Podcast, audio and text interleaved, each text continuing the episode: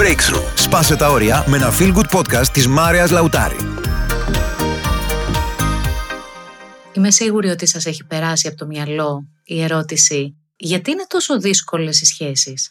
Καταρχήν πρέπει να σας πω ότι δεν έχει πάει κανείς μας σε σχολείο σχέσεων. Ό,τι μάθαμε για τις σχέσεις έχει προέλθει βασικά από τους ίδιους τους γονείς μας. Από τον τρόπο που συμπεριφέρονταν ο ένας τον άλλον μέσα στο σπίτι και τους έχουμε δει και στις καλές και στις κακές τους στιγμές. Και αν εκείνοι είχαν μια καλή σχέση, έχουμε σταθεί τυχεροί. Εάν όμως δεν είχαν, περισσότερο από το 90% των σχέσεων είναι δυσλειτουργικές. Με την έννοια ότι κάποια στιγμή οι σύντροφοι αισθάνονται ότι η σχέση δεν είναι ικανοποιητική και αντιδρούν. Αυτό αφορά στο πόσο γνωρίζουμε γύρω από τις σχέσεις. Επικοινωνούμε σωστά. Προσφέρουμε στον άλλον ικανοποιητικά. Υπάρχει μεταξύ μας σεβασμός και ενσυναίσθηση. Τι ορίζουμε ως καλή ή κακή σχέση? Καλή θεωρείται μια σχέση στην οποία οι δύο σύντροφοι αισθάνονται ότι καλύπτουν τις βασικές συναισθηματικές τους ανάγκες. Δηλαδή νιώθουν ασφαλείς, νιώθουν άνεση, νιώθουν ότι αγαπιούνται, νιώθουν ότι παίρνουν αρκετή στοργή, αναγνώριση και ότι η σχέση δεν είναι βαρετή, έχει κάποιο ενδιαφέρον, εξελίσσεται. Τότε θεωρούμε ότι η σχέση είναι καλή. Στην αντίθετη περίπτωση, τα πράγματα είναι δύσκολα. Προβλήματα, τσακωμή, ρουτίνα, μονοτονία, αβεβαιότητα για το μέλλον. Οι σχέσεις λοιπόν είναι δύσκολες κυρίως για δύο βασικούς λόγους. Ο ένας είναι γιατί κανείς δεν μας έμαθε πώς να κάνουμε μια σχέση και κυρίως πώς να διατηρήσουμε μια σχέση μακροπρόθεσμα. Ο δεύτερος λόγος είναι γιατί ό,τι νιώθω το εκφράζω χωρίς επεξεργασία, το εκφράζω αφιλτράριστα. Νιώθω θυμό, εκφράζομαι θυμωμένα. Νιώθω απογοήτευση, δείχνω την απογοήτευσή μου. Αυτή την έννοια μοιάζει ότι δεν ξέρουμε να διαχειριστούμε τα συναισθήματά μας. Και αν δεν ξέρεις να ηγηθείς των συναισθημάτων σου, είναι θέμα χρόνου να απογοητευτείς. Και όταν λέω πώς να ηγηθείς των συναισθημάτων σου, δεν εννοώ να προσποιείσαι ότι δεν τα νιώθεις, ούτε να σκέφτεσαι θετικά. Δεν είμαι και πολύ της θετικής σκέψης. Δεν είμαι αυτής της σχολής. Γιατί αν βγεις στον κήπο σου και η ελιά που έχεις φυτέψει έχει δάκο και βλέπεις ότι την έχει καταφάει και αρχίζεις να λες «Δεν έχει δάκο, δεν έχει δάκο. Δεν έχει δάκο η ελιά μου, σε λίγο δεν θα έχεις ελιά». Πιστεύω λοιπόν ότι είναι πολύ σημαντικό να δεις πραγματικά ότι η ελιά σου έχει δάκο, να γίνεις ρεαλιστής δηλαδή, και να κάνεις κάτι γι' αυτό. Ο ρεαλισμός λοιπόν είναι το πρώτο και κυριότερο σκαλοπάτι για έναν άνθρωπο ο οποίος θέλει να αρχίσει να ηγείται, να γίνεται συναισθηματικός ηγέτης ουσιαστικά. Χρειάζεται λοιπόν να δεις την κατάσταση όχι χειρότερα από ό,τι είναι, ούτε καλύτερα από ό,τι είναι. Χρειάζεται να τη δεις ακριβώς όπως είναι. Και στη συνέχεια να μπεις σε δράση, να κάνεις κάτι για να τη βελτιώσεις. Οι περισσότεροι άντρες και γυναίκες βλέπουν το πρόβλημα και το βλέπουν συνήθως χειρότερα από ό,τι πραγματικά είναι. Το θέμα είναι ότι αν το δεις χειρότερα από ό,τι είναι, δεν θα θες να κάνεις τίποτα. Δεν θες να προσπαθήσεις καν. Κάθεται η βάρκα. Όλη την ώρα μου λένε, ξέρεις, δεν ξέρω αν γίνεται αυτό που λες. Μου φαίνεται δύσκολο. Προσωπικά δεν είμαι και πολύ αισιόδοξος. Όχι, δεν είναι δύσκολο. Εσύ δεν έχεις κότσια να πας να βρεις πώς λύνεται το πρόβλημα που αντιμετωπίζεις και να κάνεις κάτι. Κάτι τώρα, αυτή τη στιγμή, γιατί χρειάζεται τώρα να μπεις στη διαδικασία να το λύσεις. Δεν χρειάζεται ιδιαίτερο θάρρος, η αλήθεια είναι, για να πεις «Μου φαίνεται δύσκολο. Δεν νομίζω ότι λύνεται αυτό». Έτσι δεν είναι? Αν για παράδειγμα θέλεις να χάσεις κιλά, γιατί έχεις δει ότι έχεις πάρει αρκετό βάρος τελευταία, μη λες στον εαυτό σου «Είμαι βαρικόκαλος». Πες την αλήθεια. Η αλήθεια είναι ότι χρειάζεται να πετάξω 5 κιλά λίπους. Το θέμα είναι πώς θα το κάνω. Οπότε η ερώτησή μου για σένα είναι πού κοιτάς, πού εστιάζεις, στο τι πάει λάθος ή στο τι πάει καλά, στο τι μπορείς να κάνεις ή στο τι είναι δύσκολο για σένα να κάνεις. Γιατί να ξέρετε ότι και οι δύο οπτικές είναι πάντα διαθέσιμες. Είναι σαφώς διαθέσιμο το να βρεις τι πάει στραβά εδώ, τι πάει λάθος. Είναι το ίδιο διαθέσιμο σαν πληροφορία σε εσένα το να βρεις λύσεις σχετικά με τις αλλαγές που επιθυμείς να κάνεις. Αν λοιπόν υπάρχει ένα πρόβλημα στη σχέση σου, αυτό το πρόβλημα θέλω να ξέρεις ότι είναι εξαιρετικά αφιερωμένο σε εσένα προσωπικά. Και ήρθε για να σε κάνει καλύτερο, ήρθε για να σε κάνει πιο έξυπνο. Δεν ήρθε για να σε δει να σηκώνεσαι να φεύγεις.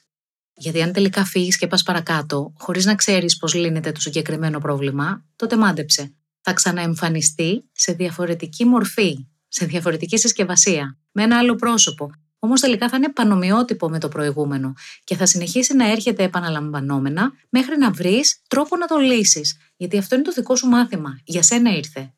Με αυτό το σκεπτικό λοιπόν οι σχέσεις πάντα μας κάνουν καλύτερους. Γιατί μας διδάσκουν πράγματα. Και αν υπάρχει κάποιος που είναι ο μεγαλύτερός σου δάσκαλος σε αυτή τη ζωή, αυτός είναι ο σύντροφός σου. Ξέρεις γιατί? Γιατί δεν μπορείς να του ξεφύγεις. Αν είχες για παράδειγμα πρόβλημα με το μανάβι της γειτονιάς σου, οκ, πας σε έναν άλλο μανάβι, 3 στενά παρακάτω και παίρνεις από εκεί ντομάτες. Αν όμως έχεις πρόβλημα με τη γυναίκα σου ή με τον άντρα σου, τι θα κάνεις? Θα πας απλά παρακάτω και θα συνεχίσεις να πηγαίνεις παρακάτω μέχρι πότε? Υπάρχει βέβαια και η άλλη πλευρά του νομίσματος, όπως λέγαμε πριν. Είπαμε, δεν το βλέπουμε χειρότερα από ότι είναι. Σαφώς όμως δεν με ενδιαφέρει ούτε και να το δείτε καλύτερα από ότι στην πραγματικότητα είναι. Γιατί αν το δεις καλύτερα από ότι είναι, θα αρχίσεις να βλέπεις παντού ροζ συννεφάκια. Και πάλι δεν θα κάνεις τίποτα, γιατί είναι σαν να έχεις πιστεί ότι αυτό με κάποιο τρόπο θα λυθεί από μόνο του, και αυτό θέλω να ξέρετε ότι δεν συμβαίνει ποτέ. Το να σηκώνεις το χαλί και να βάζεις το πρόβλημα από κάτω δεν κάνει το πρόβλημα να εξαφανίζεται. Αντιθέτως, τα προβλήματα είναι στη φύση τους, διαρκώς διωγγώνονται, μεγαλώνουν όσο τα αφήνεις μόνα τους. Οπότε, επειδή δεν γίνονται μαγικά κάποια πράγματα, θέλω να θυμάστε το εξής. Αν είναι να βρω τη λύση, είναι δική μου δουλειά να βρω τη λύση, εγώ θα το κάνω να συμβεί. Το πρόβλημα με τους ανθρώπους, βέβαια, είναι ότι οι άνθρωποι δεν θέλουν να έχουν προβλήματα. Ή πολλές φορές γκρινιάζουν γιατί έχουν προβλήματα, σαν να είναι μια ένδειξη ότι κάτι πάει λάθος στη ζωή τους. Και η ζωή είναι μια τεράστια περιπέτεια γεμάτη προκλήσεις. Μερικές φορές και καθημερινά. Αν λοιπόν κρύβεσαι πίσω από το δάχτυλό σου και κάνεις ότι δεν υπάρχει πρόβλημα, θα το βρεις πάλι μπροστά σου, ξανά και ξανά. Και τώρα θέλω να μπω σε ένα λίγο πιο πρακτικό κομμάτι, αν θέλετε. Θέλω να μιλήσουμε για μερικά μυστικά, για μερικά tips. Και αν υπάρχει ένα μυστικό που θεωρώ ότι είναι το πρωταρχικό, το πιο σοβαρό, και δεν ξέρω καν αν είναι μυστικό, αλλά ξέρω σίγουρα ότι συγκινεί όλες τις γυναίκες όταν το κάνει ο άντρας τους, είναι αυτό. Λέγεται presence στα αγγλικά, δηλαδή να έχεις παρουσία μπροστά στη γυναίκα σου. Παρουσία σημαίνει να της δίνεις την αδιάσπαστη προσοχή σου όταν σου μιλάει, να είσαι εκεί 100%, να είσαι παρόν, να νιώθει ότι δεν υπάρχει τίποτα άλλο σημαντικότερο από αυτό που σου λέει εκείνη τη στιγμή και εσύ την ακούς, σε νοιάζει, τι λέει, ενδιαφέρεσαι. Ξέρετε ποιος το έκανε αυτό καταπληκτικά? Ο Μπιλ Κλίντον. Και όχι μόνο σε γυναίκες, όσοι τον έχουν γνωρίσει από κοντά, μιλάνε για αυτό το χαρακτηριστικό του, γιατί ήταν εμφανές σε όλους, γυναίκες και άντρες. Όταν σου μίλαγε, ένιωθες ότι δεν υπάρχει κανείς άλλος στο δωμάτιο παρά μόνο εσύ. Και είναι σαν γυναικευτικό όταν το βιώνεις. Σε κάνει να νιώθεις ασφάλεια, σε κάνει να νιώθεις σημαντικότητα και συνδέεσαι εύκολα με τον άνθρωπο που το κάνει αυτό. Τι άλλο μπορούμε να προσέξουμε ή να βελτιώσουμε? Λοιπόν, θα πάω σε ένα θέμα το οποίο είναι πολύ συχνό, κυρίως στις χώρες της Μεσογείου, έτσι, και στην Ελλάδα. Πρέπει να σας πω ότι αρχικά για να παντρευτώ κάποιον χρειάζεται πρώτα να έχω ξεπαντρευτεί την πατρική μου οικογένεια. Δεν γίνεται να τους κάνω κοινωνούς στη νέα μου ζωή. Η θέση τους μπορεί να είναι υποστηρικτική, γονείς μου είναι, προφανώς θα τους αγαπάω, αλλά τα ενίκω μη ενδύμω. Χρειάζεται λοιπόν να συνειδητοποιήσω ότι η οικογένειά μου πλέον είναι ο σύντροφός μου ή η σύντροφός μου και τα παιδιά μας, εάν έχουμε παιδιά. Η πατρική μου οικογένεια πρέπει να είναι έξω από το σπίτι μας. Και ξέρετε, μόνο εγώ μπορώ να ανοίξω πόρτα ή παράθυρο για να μπει κάποιος μέσα στην σημερινή μου οικογένεια. Αυτό το σημείο θέλω πάρα πολύ να το προσέξετε, γιατί δημιουργεί πολλά προβλήματα στα ζευγάρια. Κάτι άλλο που είναι σημαντικό να ξέρουμε είναι το κομμάτι της επικοινωνίας. Πολύ συχνά χρησιμοποιούμε το εσύ φταίς, αντί για το εγώ. Τι θα γινόταν όμως αν το αλλάζαμε και παίρναμε την ευθύνη πάνω μας? Εγώ θα ήθελα να έχουμε περισσότερο χρόνο μαζί, αντί εσύ είσαι πάντα εξαφανισμένος. Εγώ νιώθω ότι η σχέση έχει γίνει μονότονη, αντί να του πεις ότι εσύ είσαι βαρετός. Εγώ σκέφτηκα ότι θα έπρεπε να αποταμιεύουμε κάποια χρήματα, αντί να του πεις εσύ είσαι σπάταλος. Ξέρεις, αυτό το εσύ φταίς, και αν κάνετε το δάχτυλό σας, αυτή την κίνηση που χρησιμοποιούμε όταν λέμε εσύ φταίς, με το δείκτη που δείχνεις τον άλλον, αυτό το εσύ φταίς, εσύ θα έπρεπε να κάνεις κάτι, εκείνη τη στιγμή βάζει το σύντροφό σου σε θέση άμυνας και χάνεται κάθε καλή διάθεση επικοινωνίας, γιατί ουσιαστικά νιώθει επίθεση από σένα. Αναλαμβάνω λοιπόν την ευθύνη μου και εξηγώ εγώ πώς νιώθω, χωρίς να κατηγορώ τον άλλον. Λέω όλη μου την αλήθεια και δεν περιμένω άλλος να μυρίσει τα νύχια του και να μαντέψει τι είναι αυτό που χρειάζομαι. Ένα ακόμα μυστικό που θεωρώ ότι παίζει μεγάλη σημασία είναι αυτό που αφορά στην πρόθεση που έχει ο σύντροφός σου. Ξέρετε, είναι πολύ σπουδαίο να μην αμφισβητούμε ποτέ την πρόθεση του συντρόφου μας. Αν θέλετε, μπορείτε να σχολιάσετε τη συμπεριφορά του. Δηλαδή, κάποια πράγματα σίγουρα σου αρέσουν, κάποια άλλα πράγματα που κάνει δεν σου αρέσουν. Όμως, δεν κρίνω την πρόθεσή του. Αν το κάνω, καταστρέφω τη σχέση μου. Μία ακόμη συμβουλή που έχω να σας δώσω είναι να ρωτήσεις ακριβώς πώς βιώνει εκείνος την αγάπη, αντί να προσπαθήσεις να του προσφέρεις αυτό που εσύ στην πραγματικότητα θεωρείς ότι χρειάζεται. Ίσως με έχετε ακούσει και στο παρελθόν να κάνω τη συγκεκριμένη ερώτηση, γιατί θεωρώ ότι παίζει πολύ σημαντικό ρόλο. Με ποιον τρόπο αγαπιέσαι, τι χρειάζεσαι δηλαδή συγκεκριμένα για να νιώσεις ότι σε αγαπώ, τι πρέπει να κάνω, τι πρέπει να πω. Με αυτόν τον τρόπο μπορείς να αποφύγεις πολλά λάθη και σίγουρα είναι λιγότερο κοπιαστικό αν ξέρεις συγκεκριμένα τι χρειάζεται να κάνεις για να νιώσει την αγάπη σου. Κάτι ακόμα που έχω να σας προτείνω. Αντί να γκρινιάζουμε καθημερινά και να παραπονιόμαστε για τα πράγματα που μας ενοχλούν στη σχέση μας ή στον σύντροφό μας, θα σας έλεγα να φροντίσετε να κάνετε μία συνάντηση μία φορά την εβδομάδα, όπου σε αυτή τη συνάντηση μπορείτε να συζητήσετε όλα όσα σας απασχολούν και να μοιραστείτε όλα όσα αντιλαμβάνεστε ότι θα έπρεπε με κάποιο τρόπο να αλλάξουν ή να βελτιωθούν στη σχέση. Το ίδιο δεν κάνουμε και στην εργασία μας. Δεν κάνουμε αυτά τα business meetings και συναντιόμαστε όλη η ομάδα μαζί, όπου ακριβώς σε εκείνο το σημείο, σε εκείνη τη χρονική στιγμή, λέμε τα πράγματα τα οποία πήγαν καλά, ζητάμε κάποια πράγματα τα οποία θέλουμε να δούμε να αλλάζουν, θέτουμε στόχους συγκεκριμένους.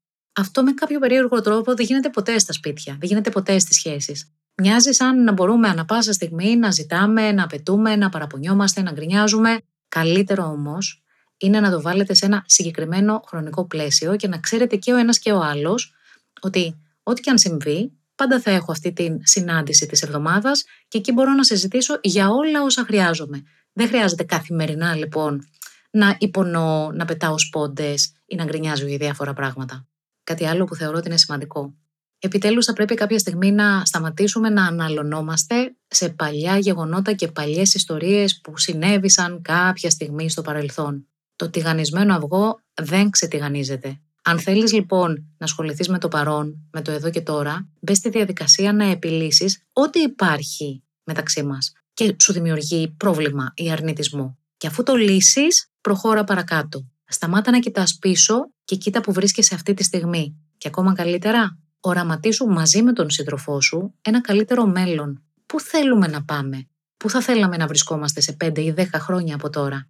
Ξέρετε, οι άνθρωποι που έχουν έναν κοινό στόχο για το μέλλον πορεύονται προς την ίδια κατεύθυνση, πάνω κάτω με την ίδια ταχύτητα. Αν δεν το συζητήσεις ποτέ με τον άλλον, μπορεί να νομίζεις ότι και ο άλλος θέλει να φτάσει στο σημείο που και εσύ έχεις στο μυαλό σου, αλλά αυτό να μην είναι πραγματικά η αλήθεια. Και τελικά μετά από κάποια χρόνια να κοιτάξεις δίπλα σου και να καταλάβεις ότι δεν είναι εκεί. Κάπου αλλού είναι.